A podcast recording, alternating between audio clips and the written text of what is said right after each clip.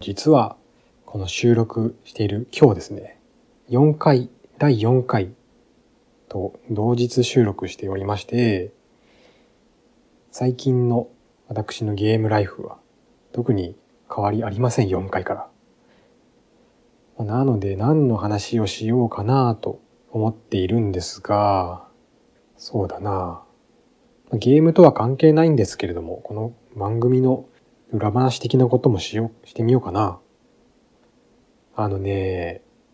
まあ私、まあこれが初めてのポッドキャストなんですけれども、なんですよ。なのでこれまでなんかそういう機材とか、収録用の機材とかっていうのは全く手元になかったんですよ。今もないんですけど。なので、あの、実はこの番組の収録って iPhone をマイクにして、あの、収録してるんですね。で、あの、アンカーというアプリを使っているので、アンカーのアプリ開いて、で、録音ボタンを押して、で、まあそれを、あの、それに向かって話しかけると、話すという収録方法をしていてですね、これね、ちょっと変えたいんですよね。かマイクが欲しいんです。要するに。で、マイクってね、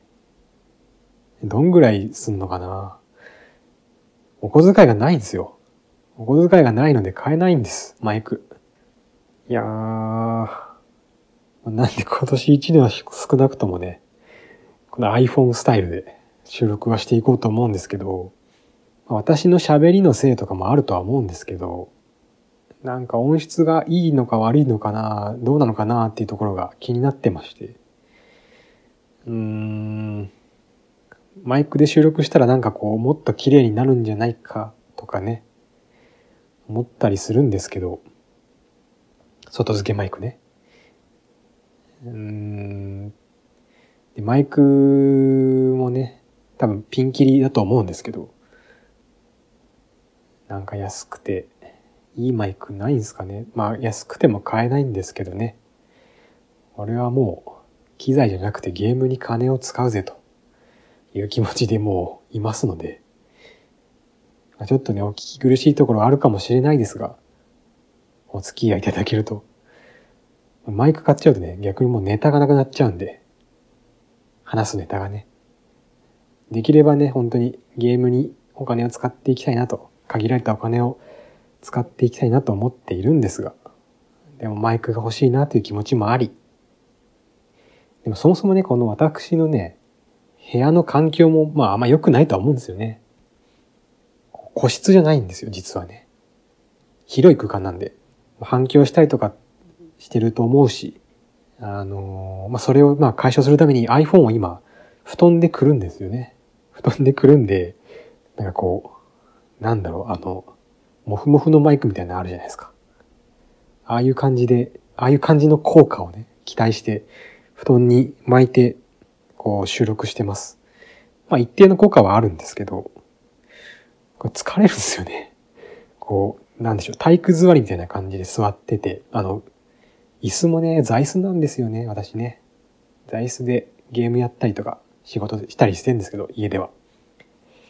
これ座椅子に座って体育座りをして、で、その、なんですか、膝とこの胸の、えー、間にこう、布団でくるんだ iPhone を置いて、で、それに向かってこう、話をしてるっていう。多分ね、ポッド、他のポッドキャスターさんはそんな不便なことしてないと思うんですけど。なのでちょっとね、環境どうにかしたいんですけど、まあしばらくはこのスタイルでやっていくしかないかなと思っています。はい、あの、全然ゲーム関係ない話でしたけども。はい、ちょっとね、じゃあ今日もう本編いっちゃおいましょうかね。えー、今回はですね、エルデンリングの話をさせてほしいです。ついにクリアしたので。なので、まあ、後でまた話すんですけど、ネタバリありなんで、えー、もし気になる方は、もうここで、私の機材の話を聞いて、帰ってもらえればと思いますので、あの、ぜひご注意ください。では、今回も始めていきましょう。ゲームの話をさせてくれ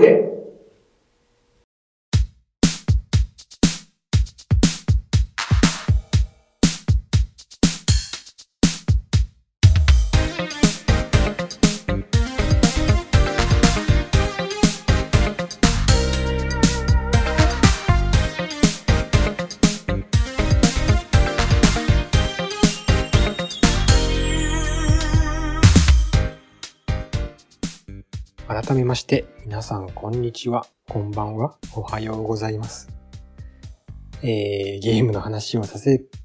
噛んじゃった。えー、もう一回いきますよ。ゲームの話をさせてくれ、第5回です。この番組は、プライベートでゲームの話をする機会のない私、アルマが、思いっきりゲームの話をする番組です。ゲームの話をしたいそこのあなたも一緒に楽しんでいきましょう。えー、第4回と第5回で2本撮りなんですけど、だいぶお尻が痛くなってきました。うん。頑張ります。はい。で、えー、まあ、早速ですけれども、本編、エルデンリングの話をします。まあ、オープニングでも言いましたが、えー、ネタバレをね、大量に含みます。聞きたくない人はご注意ください。いいですか？まあ、まだすすぐにはしないですけどね。もし逃げたい方は、ここで逃げていただいて。で、まあ、エルデンリングの話をね、今回しようかと思うんですけれども、まあ、あの、エルデンリングというゲームのね、あの、レビューとか、世界観の考察とか、そういった話は今回はしません。それらはもうすでに腐るほど話されてますから、今更私が語る必要はないかと思いますので、じゃあ何を話すかと言いますと、私の旅路の話をします。旅、冒険の話をします。どんな選択をしたのか、どういう装備を使っていたのか、ま、どんな風にエリアを訪れたのかとか、そんな話をしたいと思います。では、もう、もう一度注意しますからね。ネタバレが大量に含みます。えー聞きたくない人はもうここで次回を楽しみにということで。じゃあ話していきますよ。で、ちょっとお尻が痛い。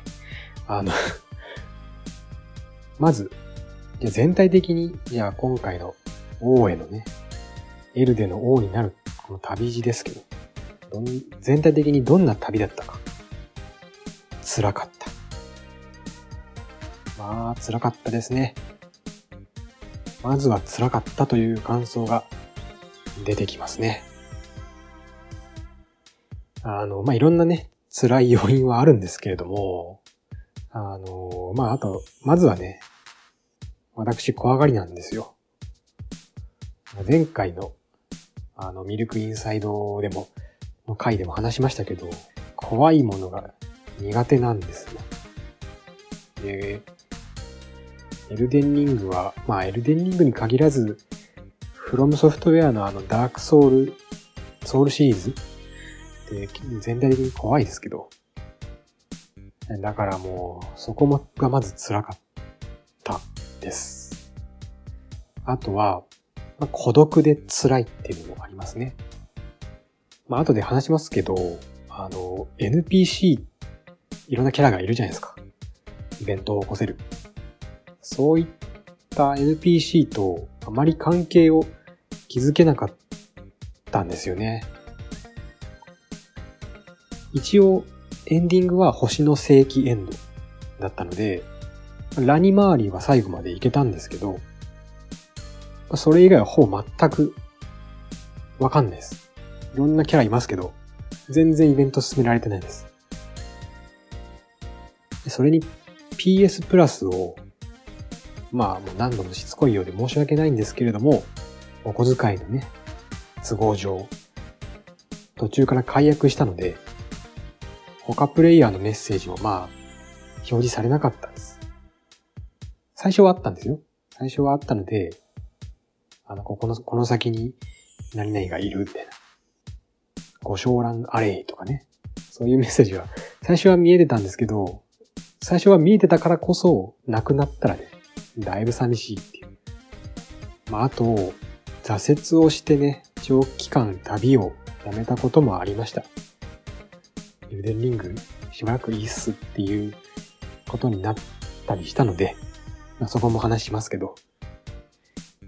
まあそういうこともあってね、辛かったというのがまあ全体的な感想です。が、全体を通して非常に辛かったんですけど、まず走り切れてよかったっていうことですよね。で、辛いと同時に、まあ、めちゃくちゃ面白い旅でもありました。あのめちゃくちゃ面白かったです。はい。というところが全体的な感想なんで、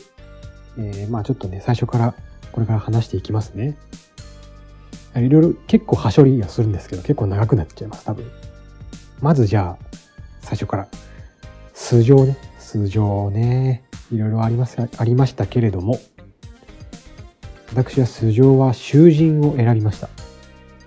まあ、なの理由としてはですね、理由としては、魔法も剣も使えるからですね。他にも多分そういう数字はあったとは思うんですけど。まあ、っていうのと、あと、囚人が王になるって、ちょっとなんかロマンないっすか？そのロマンあるなって思ったんで、私は。ちょっと囚人にしましたね、今回。で、まあ、開始直後にね、あの、継ぎ木の貴公子ですか？ボス出てきますけど、あれは勝てませんでした。まあ、私、ソウルシリーズの手だれというわけではないのでね、まあ、そこはもう、古典版にやられました。で、まあ、漂流墓地と呼ばれる場所にね、落ちて、そこから外に出て、もうサクサクいきますけど、冒険が始まるわけですが、汗人たちのね、目を引くのはやっぱりね、ツリーガードですよね。最初にいるツリーガード。で、まあ、あいつに、まあ、戦いを挑むか、挑まないかっていう選択肢があるかと思うんですけど、私は先ほども言った通り、手だれではないですので、まあ、こそこそと身を隠しながらスルーしました。その後は順当に、まあ、あの、ラに、まあ、あの時はレナって言ってたんだっけ？あの、まあ、召喚のね、位牌の鈴とかもらったりして、あの順当にストームビル城のね、入り口に行って、あの、祝福でメリナと話をして、えー、とりあえず、あの、祝福が指すストームビル城にね、足を向けるんですけども、まあ、入り口から見えるあのでっかい敵ね、トロルあいつがこう、崖の上にこう、いるじゃないですか。あいつが侵入者を見張ってるわけじゃないですか。まあ、それを見てもう無理って思いましたね。うん。あんなの戦うなんて無理。回れ右をして別の場所を探索することにします。まあ、こんな風に序盤はね、とにかく怯えてましたね。だからこそ没入感すごい高かったってのもあるんですが、まあ、とにかく怯えてました。で、えー、まあ、そこからはですね、まあ、リムグレイブ、最初のエリアのリムグレイブのストームビル城以外の場所をくまなく探索することにします。皆さん結構多いと思うんですけど、すずり泣きの半島に行ったりとか、まあ、そういうふうに、えー、探索をしたりとかして、で探索を、リムグレイブの探索が一段落して、あの、まあ、ある程度私も強くなりまして、いよいよストーンビル城に挑むわけですけども、まあ、この時点でね、なんと20時間経過しております。どんだけ探索してるんだっていうね。で、この頃のツイッターをね、あのー、見てみると、エルデンリング発売は2月25、2022年の2月25日ですので、えー、まあ、この頃ツイッター見てみると、3月24日に、あの、最初の大ボス、デミゴットの、継ぎ木のゴドリックに挑んでるらしいんですよ。1ヶ月リムグレイブ探索してたんですね、私ね。20時間なんで、まあ、途切れ途切れというか、あのゲームができない日も結構あったと思うんで、ちょこちょこだとは思うんですけど、1ヶ月、20時間かけて、リムグレイブの探索をしておりました。まあなんかね、急ぐのがもったいない気がして、で、こんなボリュームのあるゲーム、味わ、味わい尽くさないと損だろうと思って、すんごい探索をしてましたね。これが甘い考えだったっていうのを後々身をもって知るわけですが、味わい尽くせると思うなよと、今は言いたいですけれども、挫折するだけだぞと。で、あのー、結果的に、まあ、ゴドリックを倒した後も、なんだかね、次に進みたくなくて、あの、リムグレイブの探索を続けてまして で、あの、次の湖のリエーニエというエリアですね。に入る頃には、35時間経過してましたね。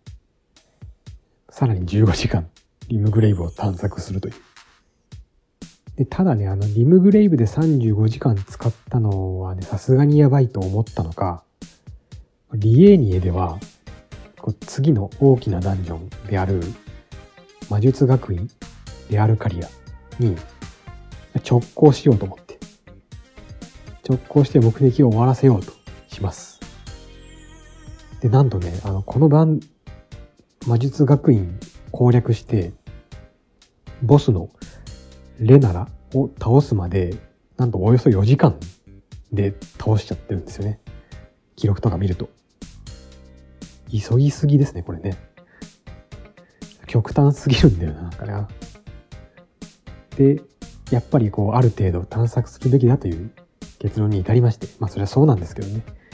何のためのオープンワールドなんだっていう。で、まあこのレナラを倒してっていうところで、これがね、4月10日らしいと。つぶやきを見てるとね。でね、こっからね、遊ぶ時間がなかなか取れなくなっていきます。まあ、子供の体調が悪くなったりとかあったのかな取れなくなっていきます。だから2週間に1回とかゲームできる時間が2週間に1回とかっていうツイッターには書いてあったりして、あのー、結構ね、なかなかできなかった時期ですね、これ。単純にまあ眠気に勝てなかったりもしてたし、とにかくここは、狭間の地を冒険する気力がなくなっていきます。で、まあここでちょっとね、えー、装備について話しておこうと思います。囚人っていうのは、レイピアが初期装備なんですね。一つ剣と呼ばれるもの。つく剣。このレイピアが、本当にレイピアっていう名前の装備だったかちょっと忘れましたが、まあそのつくスタイルの剣を持っていて、それが初期装備で。で、それと、魔法も最初から所持しているので、そのレイピアと魔法を駆使して戦うスタイルで、レナラを倒すところまで行ったんですけど、ただね、ここでね、だんだんこう別の武器を使いたくなってきまして、まあ、具体的に言うと、どでかい剣振りてえなと、ここで思い始めるんですね。というのも、この頃あのベルセルクをね、漫画のベルセルクを読んでたんですよ。そのベルセルクの主人公であるガッツ、身の丈もあるほどの体験をこう振り回して戦ってるんですけど、それを見てるとね、こう一つ剣でこうチクチクやってる場合じゃねえなと、こう思い始めまして。あとガッツってね、あの、左手にクロスボウとかも確か装備してて、それも装備したら、同じように装備したら、遠距離にも対応できるじゃんっていう。魔法のね、今の使ってる魔法の代わりにもなるし、ガッツコスプレいけるぜって思って、もうすごい使いたくなって。で、レナラを倒して、生まれ直しができるようになったので、一丁生まれ直すかなと。で、体験を震える筋力や持久力に思いっきりステータスを振り直しまして。で、ここであの、特大剣に持ち替えます。確かね、あの、すすり泣きの半島の、なんだっけ、何城だったっけな。あの、ダンジョンで手に入れた伝説の武器の、あの、特大剣があるんですけど、まずそれをに持ち替えます。まあ、ガッツとはもう全然違うキャラになっちゃいますましたけど。で、ここからはですね、まあ、特に馬に乗って、こう敵にこう走っていって、特大剣を貯めてですね、さりげにグッと振り抜くっていう。で、その後距離を取るっていうヒットアウェイ戦法で、あの、戦っていきます。これがね、猛威を振るいます。で装備はそんな感じで変わっていきました。で旅としてはですね、旅の話に戻るんですけど、えー、リエーニエが、まあ、とりあえず終わって、で、一旦リムグレーブに戻って、反対側のケイリットに向かいます。で、赤字市場の攻略をするんですけども、攻略はね、こう、うまいこと言ったんですけど、ボスのね、今週の戦士とルツボの騎士の二人組がこう、ボスで出てくるんですよ。で、それを見て、同時は無理だろうって。ルツボの騎士って、あの、あの、なんだ、リムグレイブのストームビル城の近くに、風浪か、風浪に、あの、出現するじゃないですか。で、あいつにめちゃくちゃ苦戦したんですよ、私。めちゃくちゃ苦戦したんですごい苦手なボスなんですけど、そいつプラスなんかまた別にいて、そいつが同時に襲いかかってくると。でそんなん絶対無理だわと思って、ここの辺りで心が折れ始めます。フロムはそういうことするんですよね。知ってはいたんですよ。赤狼もね、一応クリアしてるんですけど、私。赤狼しかクリアしてないとも言いますが。赤狼でもね、2体同時とかあったんで、予測はできたんですけど、まあ無理だなと。でもね、今回オープンワールドなので、あの心を切り替えてね、ちょっと別のところを探索しようということで、えー、今度はね、ちょっと一旦もう、ケイリットは一旦置いといて、リエーニエに戻って、さらに北に向かいます。さらに北というと、アルター高原ですね。アルター高原に到着し、でもこの頃はですね、本当にゲームをする気力がなくなってきていて、なかなかゲームができない日が続いていた時期でした。まあ、時間が取れない部分もあったかとは思うんですけれども、まあ、明らかにね、やる気を失っていたっていうのもあります。あの、エルデンリングに限らずゲームをできてなかったんですけど、まあそのやる気がなくなった原因の一つには、まあこのエルデンリングはね、あったと思います。というのも、まあ、分かっていたんですけど、マジでボリュームがとんでもないですよね、エルデンリングは。やった方はまあもう皆さん声を揃えて同意してくれると思いますが、ボリュームがとんでもないと。で、さっき言ったアルター高原ですけど、もうなんかね、終盤な雰囲気はするんですよ。もう終盤っすねっていう気持ちになるんですけど、まあ、ずっと見えてた黄金城ね、目の前に迫ってきてるし、なんかこれまでいろんなテキストの端々に登場していたあの、王とローデイルもあるし、でも、PS5 ってあの、ゲームの進行度が見れるようになってるんですけど、アルター高原に着いた段階で、その進行度が50%に達してないんですよ。嘘だろうと。どうやってその進行度を出してるのかってわかんないんですけど、とにかくその数字がね、何パーだったかちょっと忘れたんですけど、30%とかね、多分そのぐらいだったと思うんですけど、その数字が私の心を折りましてこんだけやってまだ半分も来てないんだっていう。でちなみにもうこの時点で60時間くらいやってんですよ、私。あの、リムグレイブ探索しすぎっていうのは私のせいなんですけど、60時間やってまだ半分来てないんだ。え、マジ？で、このぐらいでね、もう胃もたれというか、あの、ボリュームの多いゲームもう嫌だなって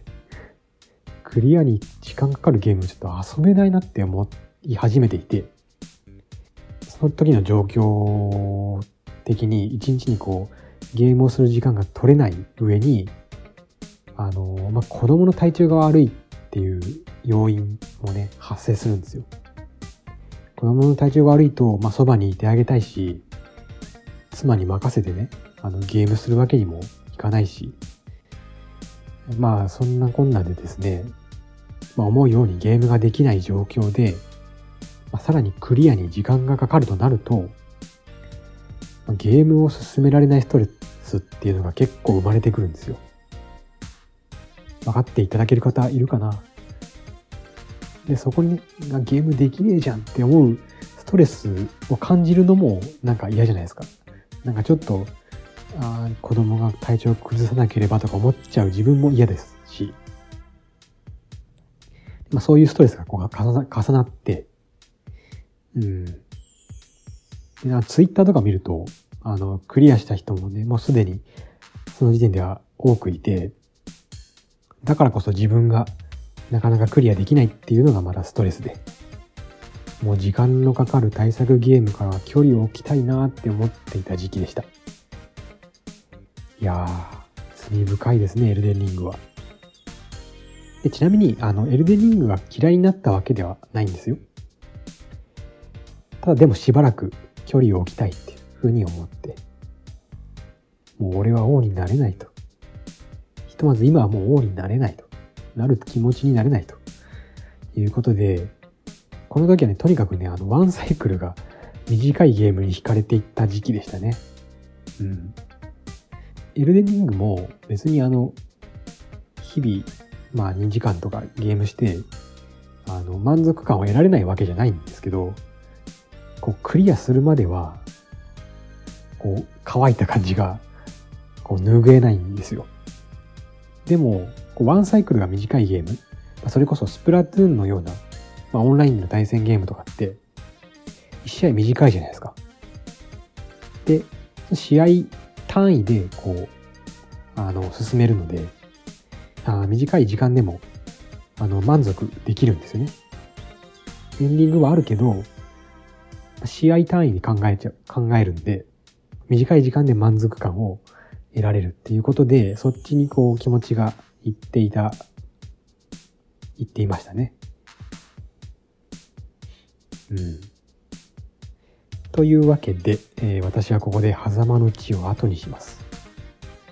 で、この時はね、多分6月ぐらいでしたね。2022年の6月ぐらい。で、あの PS5 をつけるとね、ホーム画面でエルデンリングのアイコンが見えるわけですよ。で、まあその頃ゲームとかはする気力はなかったけれども、あの映像配信サービスとかでなんかアニメを見たりドラマを見たりってことはなんかしてたんで、あの、それをね、結構 PS5 で見るんですけど、私は。それを起動するためにね、ホーム画面見ると、いるわけですよね、エルデンリングが。で語りかけてくるわけですよ。王となれって。いや、今はちょっとなーみたいなね。そうやって避け続けてきたわけなんですが、それからね、なんと半年後、12月ですね。もうだいぶ時間経っちゃいましたけど。2022年のザ・ゲームアワードで、えー、その年のゴティ、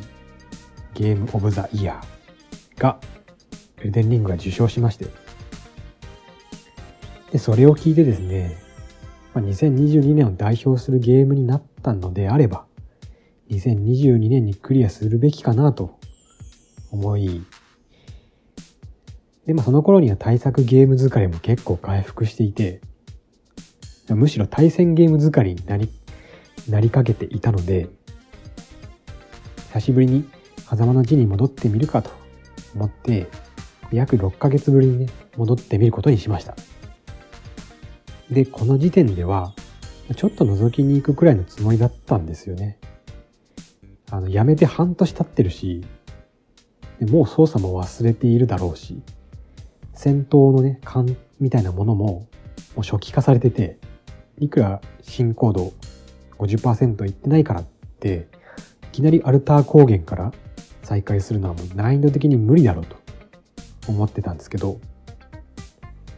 いざやってみると、操作はちょっと忘れていた部分があるものの、戦闘の感みたいなものもすぐに取り戻せたんですよ。で、あの、休止する前の冒険も体験として非常に濃かったからか、そのマップのね、地理的なものも結構覚えていて、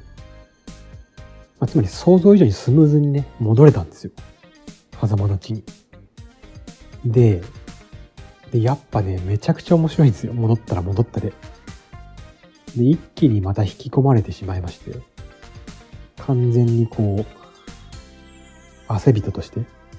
王を目指す気持ちが復活しましたね。でもうここまで来たらもう王になってやろうと思ってですね、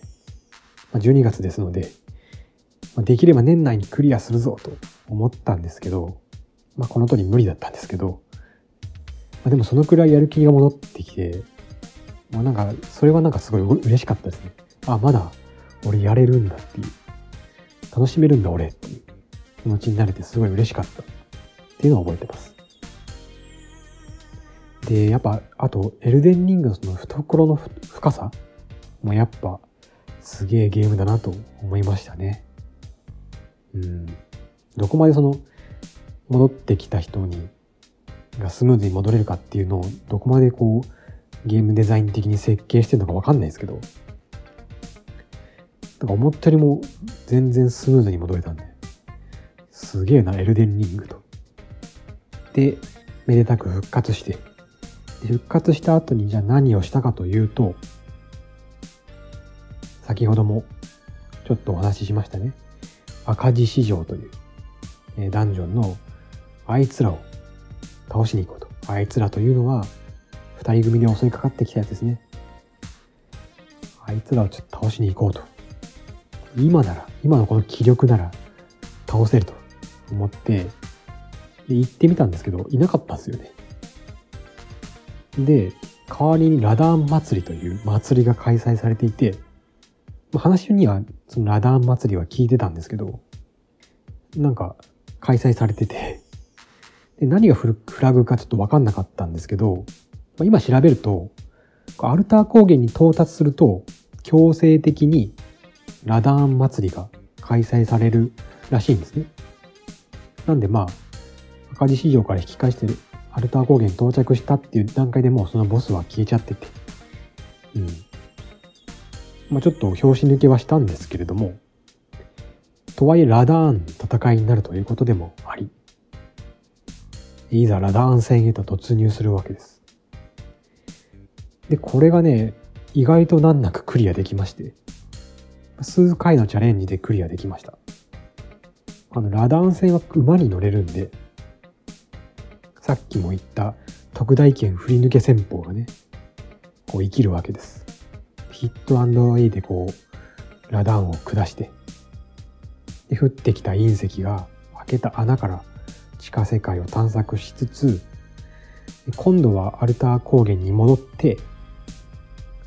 再度ね、戻って、オートローデイル潜入します。でただね、このダンジョンがまたなかなか難しくて、あの、まあ、難しいというよりかは、ここの攻略を進めるうちに、ちょっと特大剣を振り回しているだけではちょっときつくなってきたなと思いまして。ここで二度目の武器替えを、装備替えを試みます。で、どんな武器にするかなんですけど、えー、もうこの辺りではね、あの、攻略を進めるために、あの、攻略サイトを見ることにためらいがなくなりつつありまして、あの、物語的な展開のネタバレは避けつつ、こう、うまいこと攻略サイトをこう見てたんですけど、でそれを見ながら、こう、どの武器にするか考えたんですけど、盾が安全に立ち回れて良さそうだぞともうなんか特大剣への憧れはもうその頃にはなくなってたんで、とにかくこう楽なのがいいなってこう思ってて、でそこに盾がこうフィットしてたと。安全に立ち回れるということで良さそうだなと思いまして。で、盾を装備するんなら、やはりもう片方は剣だろうと。まあ、剣大好きなんで私はね、剣だろうと。で、ここで王道のね、直剣と大盾に乗り換えます。で、これがね、あの、これまで上げてた、特大剣を振るために上げてた筋力と持久力がすごい活かされるんですよね。それもまた良かったですね。なんで生まれ直しせずに武器だけ変えるだけで済みました。で結果的にこの装備であのラスボスまで行ったんですけど、正直この装備のおかげでクリアできたと思ってます。もう盾はほんと心強かったですね。うん。ガードしてカウンターっていう、ガードカウンター。で、なんとかなった場面がめちゃくちゃ多かったんで、で、盾は黄金の大盾っていう、あの、盾を装備してたんですけど、こいつもほんと強かったですね。どんな敵の攻撃も安心して受けられる。うん。まあ、王になれたのはこいつのおかげです。本当に。黄金の大盾を側近にしたいぐらいです。まあ、側近なんですけどね。ある意味ね。で、剣は、ブロードソードっていう剣を装備してました。初期装備の一つなので、あの、非常にシンプルな見た目なんですよね。何の飾りっ気もない。密使の多分初期装備だったかと思うんですけど、この剣がね、筋力補正が高いんですよ。だから脳筋に馴染むんですよね。筋力すごい上げてたのがここで生きてくると。で、この剣もまた本当にお世話になりましたね。道中いろんなかっこいい武器を手に入れたんですけど、あの、この剣が頼りになりすぎて、全然目移りしませんでした。はい。で、この武器を携えて、再度王とローデイルに挑みます。で、これではまあかなりやりやすかったですね。うん、もう調子が完全に戻ってきて。で、ローデールを突破して、で、メリナの言葉通り、黄金樹を焼く火をね、探しに、巨人たちの山麓に向かいます。で、まあこの時点で、もう本当に NPC とイベントが発生してなくて、さすがにちょっと誰かとなんかイベントを進めときたいなという思いになりまして、何もないままクリアするのもなーって思って、で、あの気になってたのがラニなんですよね。ラニの居場所だけはちょっと攻略サイトだけで見まして、ここにいるよっていうだけ見て、で、あとはこう、イベントは自分の力で進めようと。そのイベントを進めたんですけど。で、こうイベントを進めていくと、もうラニーがあとはもう自分でやると。自分だけでやるんで、もういいっすよって言ってくる場面があって、でどっかに行っちゃうんですね、一人で。で、そっからね、イベントの進め方がわかんなくなって、うーん、まどうしよっかなっていうところで、あの、まあ、一旦このイベントの進行はストップして、まあ、仕方がないんで、まあ、ちょっと巨人たちの山麓へ、いざ向かってみようかと。この巨人たちの山麓ね。ここで私ね、また挫折しかけます。多分ね、アルター高原、広いアルター高原抜けて、なんかラストダンジョンっぽかったオートローデール抜けて、で、さらにまだ先がめちゃくちゃあるっていうところで、多分心が折れる人多いんでしょうね。ちょっとこれまた私も挫折しかけます。もう、もう探索嫌になったんで、あの道中はもうほとんど馬で駆け抜けたんですけど、火のあるところまで。そのボスの火の巨人っていうボスがいるんですけど、もうこいつがね、ほんともう心折ってきましたね。で、こいつは巨体でもう体力が高いですよ、めちゃくちゃ。で、上に動き回るんですよね。なんで馬で追いかけたりするのもありなんですけど、馬だとこう横に走ったりとかして攻撃を受けなきゃいけないんですけど、それだと攻撃に当たりやすい気がして、じゃあ歩きで徒歩で戦うかと思ってもめちゃくちゃ動き回るんですよね。だから追いつくのも大変で、なんか全然体力減らないし、でそれでちょっとまた挫折しかけました。あの、まあ、こんな感じでやりづらいボスが、この先も待ち受けてんのかと思うと、まあ、ちょっと嫌になっちゃったんですけど、まあ一度折れた私ですから。今回はもうただでは折れません。で、あの、まあ、自分がね、まあ、このボスに対して攻略法を見てやってたんですけど、その紹介されている攻略法の中で、その時点で自分は実現できなかったあの攻略法がありまして、それが、あの、位牌を使った、位牌？霊体？を使ったものっていうのがあったんですね。まあ、とある礼拝を、位牌を使うと楽だよって書いてあって、で、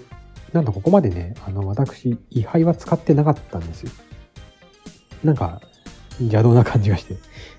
もう一人呼ぶなんてちょっと楽になりすぎじゃないとか思ってたんですけど、思ってて、あの、霊体を育ててなかったんですけど、まあちょっともう心折れかけてきたんで、もういいやと。ここで一気に、あの、霊体を育てて、絶対あの火の巨人倒してやるぞと。いうことで、で、あの攻略サイトでその、いいよって言われてた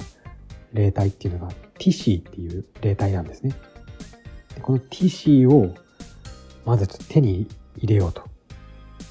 で、このティシーを手に入れるためには、月光の祭壇という場所に行かなければならないと。で、月光の祭壇っていうのは、どうやら地下のエインセル川を南下した先にあるっぽいぞっていうことで、で、さっき言ったラニのね、あのイベントも、エインセル川でこう、消息が、ラニの消息がわからなくなっていたので、これはちょっと繋がるんじゃないかなと思って、うまくやれば。ラニのイベントと同時に TC も手に入れられるんじゃないかなと思って、ひとまずエインセル川攻略にここで向かいます。まあちょっといろいろはしょりますけど、まあ結果ね、ラニーイベントも先へ進めることができたし、月光の祭壇に無事たどり着いてティシーもゲットできたと。で、これまで位牌を先ほど言ったように強化してなかったんで、素材もめちゃめちゃ余ってたんで、速攻でプラス10にして、で、再び火の巨人のもとにティシーとね、向かいます。で、そのティシーがね、もうあっという間に火の巨人を消してくれましたね。すごい速度で HP 削っていくんですよ。ティシーって、なんか、なんだあれ、剣をこう振って、なんか波動みたいな、ビュンって出すんですけど、その波動が当たると、最大 HP を減らしつつ、さらに結構な量のスリップダメージを与えてくれるんですよね。でそれが結構その火の巨人に効いて、もうあっという間に倒せましたね。でもここからはもうティシーとの旅と言ってもいいです。そのぐらいね、こいつがいなかったらクリアできてなかった、王に慣れてなかったっていうぐらい、あの、頼りきりでした。もしね、あの、詰まっている、あの、エルデンリング詰まってる人いたら、大盾と直剣のこの装備とティッシーね、これ試してみてください。まあ、それらを使ってですね、えー、まあ、火の巨人を倒して、で、まあ、なんやかんやありまして、黄金樹が焼かれて、ファルムアズラになぜかいると。あれ何なんですかねなんでファルムアズラにいきなりいるんだろうなと思ったんですけど、まあ、そこは置いといて、えー、ファルムアズラと、ハイとローデイルを突破し、まあ、ついにラスボスと、だいぶはしょりましたけど、ついにラスボスに来ましたと。で、ラスボスについては、最後だし、攻略法を見ずにちょっと戦ってみようかなと思って戦ってみたんですけど、とはいえ、ティシーには変わらず同行してもらったんですけど、まあそれ以外ちょっと自分の力でやってみようと思いました。で、まあ、なんとなくこう、これまでのいろんな情報から、ラスボスは2連戦だっていうのも分かってたんですね。エルデの獣っていう第2形態ではないけど、まあ、もう一体ボスがいて、その連戦だっていうのはなんかこう分かっていて、いたんですけど、まあね、この最初の一体、ラダゴンがね、まあ強いの。強いんですよ。最初はもうこいつを倒せない。まあ、みんなそうだと思うんですけど、最初はもうこいつを倒せないんですよね。で、頑張ってこいつを倒しても、さらに厄介そのエルデの獣が控えてると。で、エルデの獣で死んだら、またラダゴンからやり直しって。まあまあそういう感じねと。さっきも言ったんですけど、フロムでクリアしたのは赤狼だけなんですけど、赤狼もまあそうだったんですよね。1体倒したら次が出てきてっていう。2体目に負けたら問答無用で最初からっていう。で、まあこいつをね、攻略見ずに突破するって考えたら、まあ、ちょっと軽く絶望しそうになったんですけど、まあ、でもこれが最後だから頑張ろうという気持ちで戦ってましたね。もう赤狼もクリアしてるんだからっていう、そのね、実績も心を支えてました。で、いろいろ試しながら、ラダゴンはこう安定して突破できるようになりまして、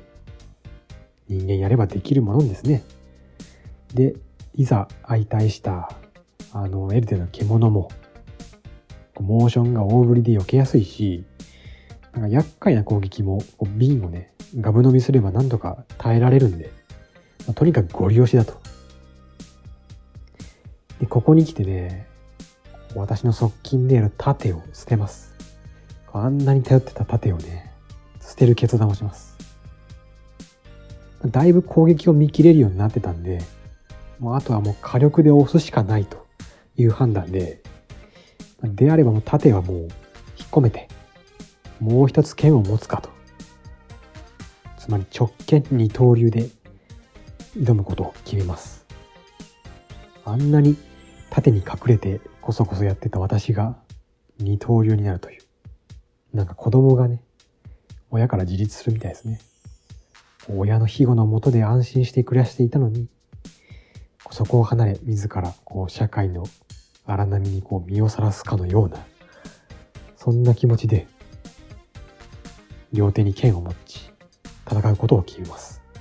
ちょっと、ね、自分成長したなと、序盤にあんなひたすら覚え、怯えていた私がここまで来たかと、思ったりもしましたけれども。で、二刀流にして間もなく、激戦の末、エルデの獣は私の足元に沈みました。いやー、なかなか大変でしたね。そして、迷わず、ラニーを召喚して、星の世紀、共にね、ラニと共に歩んでいくと、まあ、そういう結末に至りました。まあ、心が折れたりもしたんですけど、私はエルデの王と、そしてラニの王と、ここになったのでした。95時間の旅路、ついに私は、狭間の地から解放されたのです。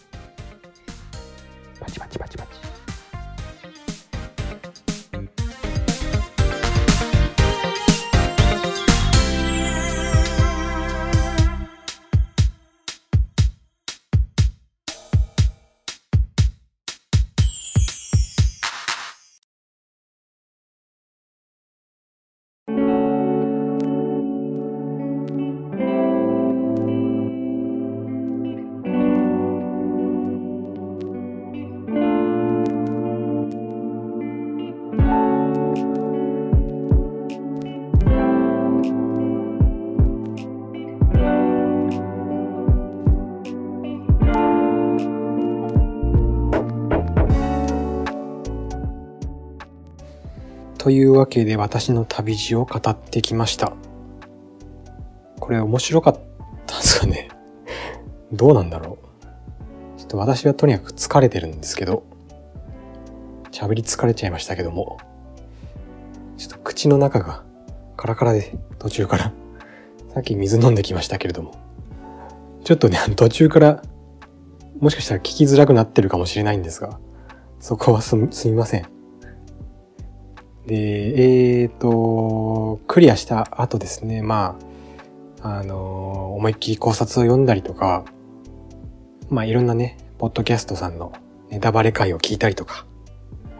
まあそういうのをこう聞いてたり読んだりしてたら、まあ知らないイベントめっちゃあるんですよね。えー、知らない武器とか知らない装備も知らない魔法とか、なんかいろいろあって、まだ見てない要素が多すぎるなと思いまして。クリアして解放されて、もうしばらくいいやって思ってたんですけど、ちょっとまた2周目やりたくなったなっていう気持ちで今、います。だから2周目はね、敵は強くなるんですけど、プレイヤーの強さもこう引き継ぐんで、途中まで結構楽っぽいんですよね。もう今、2周目にはもう難易度求めてないので、私は。とにかく、いろんなイベントを網羅とかして、この世界を知りたいなっていう気持ちになってるので、まあ、あとは別のエンディング見たりとかね。そんなこんなで、ちょっと2周目を始めようかなと思ってます。できれば、ゼルダに、ゼルダまでに終わらせたいなとは思ってますけど、2周目は。どうかな今2月ですよね。ゼルダが5月、3ヶ月。まあいけんじゃねえかなどうなんだろうなまた95時間かかんのかなさすがにそれはないか。ないと思いたいな。どうなんだまあしばらくまたエルデンリングは遊ぶと思いますので、まあもしね、なんかまだそれで2週目終わって話したくなったら、エルデンリングの話をさせてくれ、その2をやるかもしれません。わかんないですけど。はい。では、えー、今回は終わっていきましょうかね。結構話したな。では、最後に定型文を読ませていただきます。この番組ではお便りを募集しております。番組の概要欄に記載しているメールアドレス宛て、または投稿フォームにてお送りください。また、ツイッターでもコメントお待ちしています。ハッシュタグは、シャープゲームの話をさせてくれ、シャープゲームの話をさせてくれ、です。ゲームの話をさせてくれと思っているあなた、一緒にゲームの話をしましょう。というわけで、えー、今回もお聴きくださりありがとうございました。ではまた次回お会いしましょう。さようなら。